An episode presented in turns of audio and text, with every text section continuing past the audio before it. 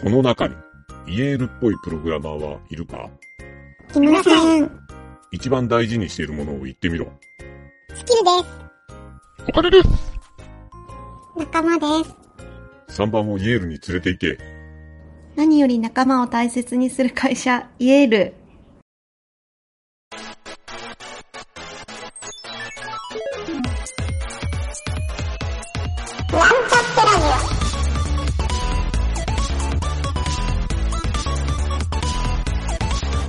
この番組は、プログラミング初心者の勉強に役立つ情報をお伝えする放送局です。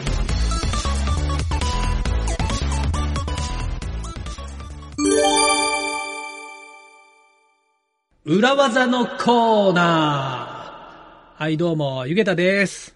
酒井です。CTO のプロデューサーの吉田です。はい、えー、裏技のコーナー、今週も、えー、3本お届けできますね。はい。皆さん、ろしくお願いします準備は大丈夫ですか？はい。いや、どれ、どれを出そうか悩んでるすごいあ、いいね。ですね。大量にある感じ。あーじゃあ、早速、ちょっと酒井さんから、ちょっとその中の珠玉の一裏技を。じゃあ、今日は、いや、今日はどれを行こうかと思いましたが、ちょっと変わり種なんじゃないですか？いやいやいやいや、何個か何個かありますよ。今日はですね、一個ちょっと変わり種を持ってきてみたんですけども、いいですね。えーっとですね。、今日はテストツールを持ってきました。おでいいですね。テストツールなんですけど、あの、システムのテストとかではなくて、はいはい。人がやるテストってあるじゃないですか。はいはいはいはい。あれを作ることができるツールをですね、ちょっと見つけたので、それをご紹介したいと思います。なるほど。はい。でですね、えー多分テストメーカーで、はい。カタカナでテストメーカーって打つと出るのかな見てみましょうか。えーっとですメーカー Google でテストメーカーって検索すると5番目ぐらいにはい、穴埋めテストを簡単に作成できるツールっていう、はいはいはい。この穴埋めテストのやつですね。これが出てくるんですけど、あ、面白そうい。すると、穴埋めテストを作って効率的に学ぼうみたいな画面があ。テストって学校のテストってそうです。ことですか学校のテストですね。そういうことか。テス、テスト検証 の手動でやるテスト検証かと思ってた。いや、違うんですよ。あの、人がやるテストですね。本当に。面白い。はい。で、まあ、あの、Google でログインするとすぐ使えるようになるんですけども、はいはいはいはい。作るとですね、普通にこうはいテキストエディターみたいな画面が出てきて、はいはいはい。でそこに文字をバババーっと打っていけるんですね。で、その中で、こう、マウスでこう選択してあげると、はいその部分が穴埋め問題になるんですよ。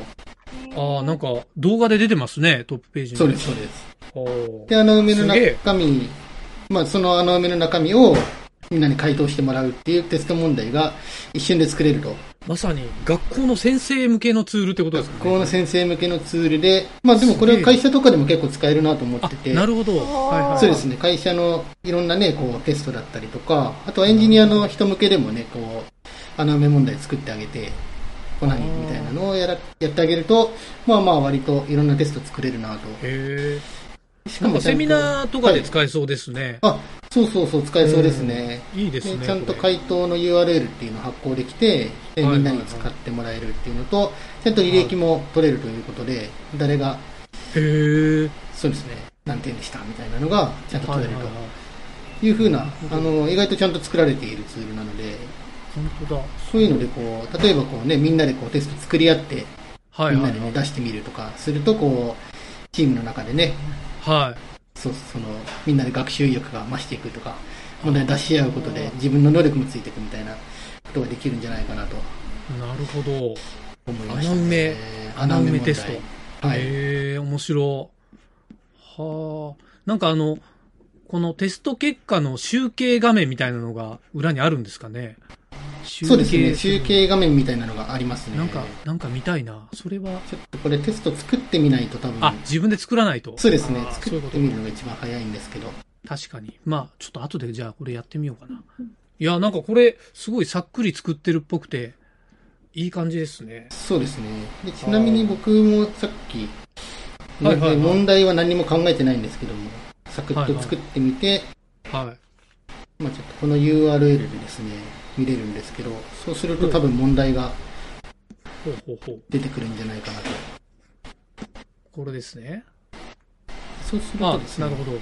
で、はいはい今回はですね、その答えが上に候補が出るようにしてあるので、はい、以下から選んで記入みたいな形で見れると思うんですけど、これを出す、出す出さないも決めれるので、完全穴埋めか、この中から選ぶかっていう、あなるほど。どちらもできす。ますね。はい。選択型みたいなのもできるんですね。できます、できます。ああ。あ、ツイッターでシェアって出ます視野もね。出てますね。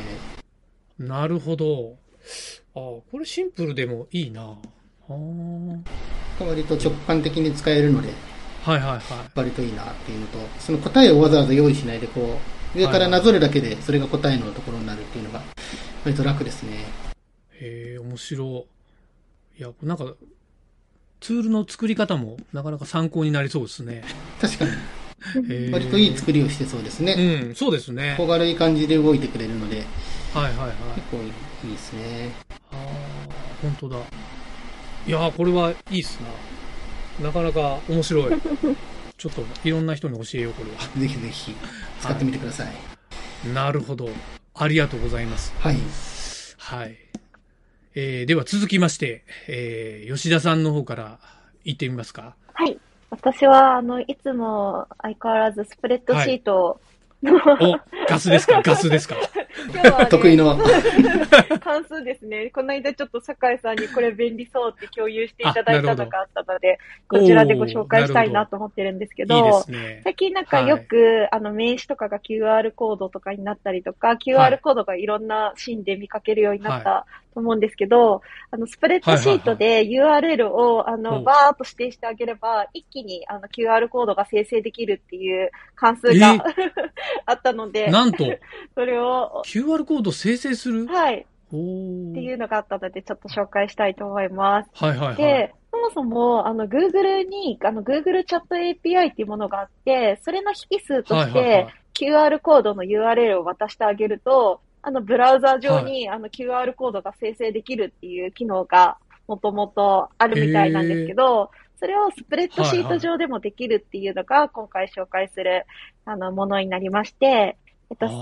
スプレッドシートの中に、あの、イコールイメージっていうふうに、あの、書くイメージ関数っていうものがありまして、その中に、えっと、Google チャット API って検索すると出てくると思うんですけど、その URL を指定してあげて、その引数として、はい。あの、QR コードの URL を指定してあげると、うん。あの、QR コードの画像が出てきますので、あの、すげえ。な。ので URL、使い方としては URL を、なんていうんですか、バーって一列に並べて、その引数、はなんか、なんていうんですか、イメージ関数をどこかに一個指定しておいてあげれば、はいはい。あの、一気に、なんていうんですかね、あの、QR コードが作成できるみたいななるほど。はいへえ。ものがあったので、もし QR コードを大量に生成したい場合は、ぜひ、あの、使ってみてください。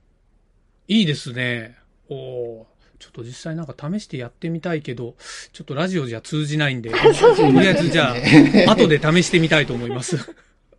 はい。いや、いいですな。QR 作ってくれるってのがいいですね。はい、結構あの、サクサク作れて画像のサイズとかも指定できたのうで、ん。ああ、それいいですね。はい。へえ。なんか検証の時とか使えそうですね。スマホとかで検そうで証する時すね。ね結構 QR コードをいっぱい作りたい時とかってあるので、はいはいはい。ありますあります。そういう時に便利ですね。いやー、これもちょっと開発で使えそうな技ですね。よかっいや、た。ありがとうございます。いいですね。ではですね、3本目は、ちょっとゆげたの方からですね、えー今日は僕はですね、開発で使えるというか、僕が実際使って非常に便利だったツールを、もう僕は紙ツールって言ってるんですけど、紙ツール。はい。これを、っていうか僕が、これまで知らなかったんで、あの、酒井さんとか知ってれば、知ってる可能性は高いんですけど、はいメールトラップっていうツール、使ってたりします？使ってはないですけど、はいはいはいはい。はいあれですね。これ、これが非常に、もう、使いやすいというか、うんうんあの、結構ね、サービスの奥深いところを見ると、うんうんよくできてるサービスなんですよ。うん。はいはいはい。で、これまあ、ちょっと説明すると、何の、どんなサービスかっていうと、あの、メールの、いわゆる僕が使ったのは SMTP って、開発環境でわざわざセットするのって意外としんどかったり、そうですねロ。ーカル環境だとうまくメールが外に飛ばなかったりするじゃないですか。ありますあります。そういう時に SMTP をセットしてくれるうん。サービスなんですよ。そうなんですよ。で、無料でも使えるんで、もう開発環境で、ちょっとだけメールのチェックをしたいときに、SMTP のセットを書くところ、まあ、あの、あの、PHP のセットとかにこれを入れておけば、うんうんうんあの、メールの挙動が確認できると。うんうんっていう。で、僕、単純に SMTP サービスっていうふうに思ってたんですけど、実は、このサービスで僕優れてるのは、はい。あの、例えば、えっ、と、普通メールを送るサービスを作ったときに、その、ユーザーが、えー何か投稿したり、自分のアカウント作ったりして、自分にメール届くじゃないですか、ユーザーに。はいなので、ゆげたが、例えば、ゆげた at gmail みたいなの、これ僕のアカウントで、えっ、と、そのサービスに登録したら、僕宛てにメール届くじゃないですか。そうですね。で、それを、実は、その相手には飛ばさずに、このメールトラップの中だけで完結してくれるんですよ。外には飛ばさないんですよ。なるほど、なるほど。なので、こういうメールがクライアントに行ってますっていうのが、もうメールボックスで確認できるんですよ。うんうんうん。これが非常に便利というか、あの、いわゆるそれで誤送信問題みたいなのってよくトラブルになってる場合もあると思うんですけど、そうですね。よくありますもんね。そういうこと。これがですね、まあ、ほぼなくなるという。うーん。で、多分なんですけど、僕このメールトラップの、これサービスで有料でもやってるパターンあるんですけど、有料はですね、おそらく SMTP の誤送信を減らす、なんかそういう取り組みを企業で、企業の SMTP をこれにセットしたら、メールの取り消しできますよとか、はいはいはい。なるほど、なるほど。そういうことを多分裏のツールでやってるような気がするんですよ。ということで、なんかね、まあ開発だけで使うのもいいんですけど、うんうんうん。ちょっとそれに困ってる企業さんとかあったら、ちょっとこの有料版にはなるけど、そういう使い方もできるんじゃないかなと思って、確かに確かに。そう。まあとにかく僕もね、あの、実はちょっと、ローカルの Docker でエンジン X にセンドメールを入れるっていうのにちょっと苦労してて、どうしようかなと思ってる時に、このサービス見つけて使ったら非常に開発効率が上がったっていう、まあそんな話でですね、今回は紹介してみたんですけど、はい。いや、いいですね。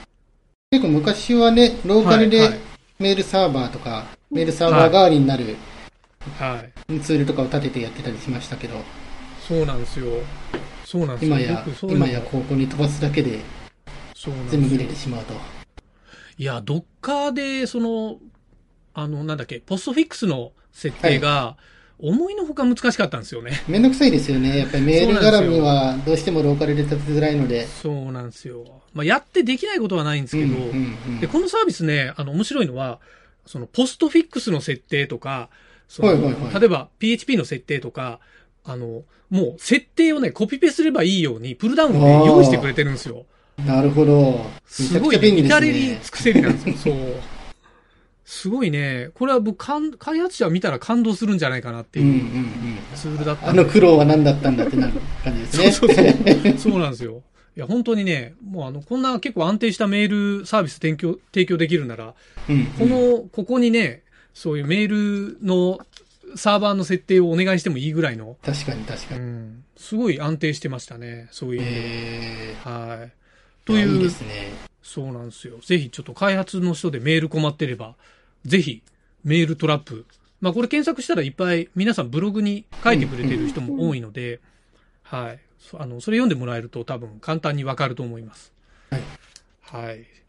そんな感じで、えー今週も3本お届けしました感じですが、はい。皆さんありがとうございました。ありがとうございました。ありがとうございました聞きまはい。じゃあまた、えっ、と、次回もちょっとね、あの、皆さんに喜んでもらえるような、そうですね。えーいいものを。裏技を、はい、はい。お届けしたいなと思いますんで、はい。はい、ぜひとも。それでは、はい。お疲れ様でした。ありがとうございましたござい。ました。